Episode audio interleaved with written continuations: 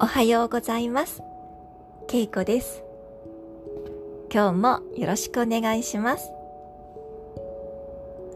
今日は再スタートの話をしたいと思います。先月の秋分の日、そして中秋の名月、満月と続き、今、再スタートのエネルギーが来ています。なぜならば、秋分の日は昼と夜、光と闇がほぼ同じ。何にもしなくとも自動的に過去が生産されました。そして天体の動きにより今完全なる再スタート始まりのエネルギーが来ています。自分軸自分の気持ちを大切に悩みでなく希望に目を向ける。執着を手放す。今を楽しむ。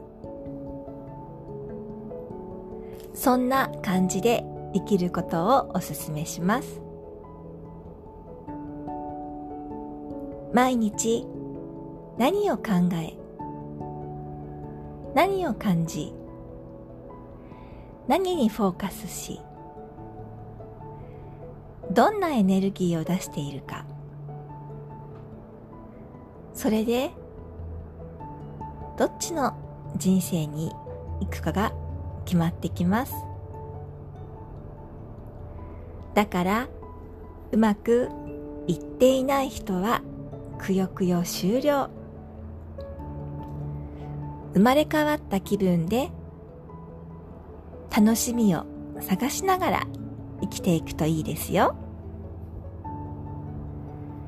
簡単なのはジャッジしない。立ち向かわない。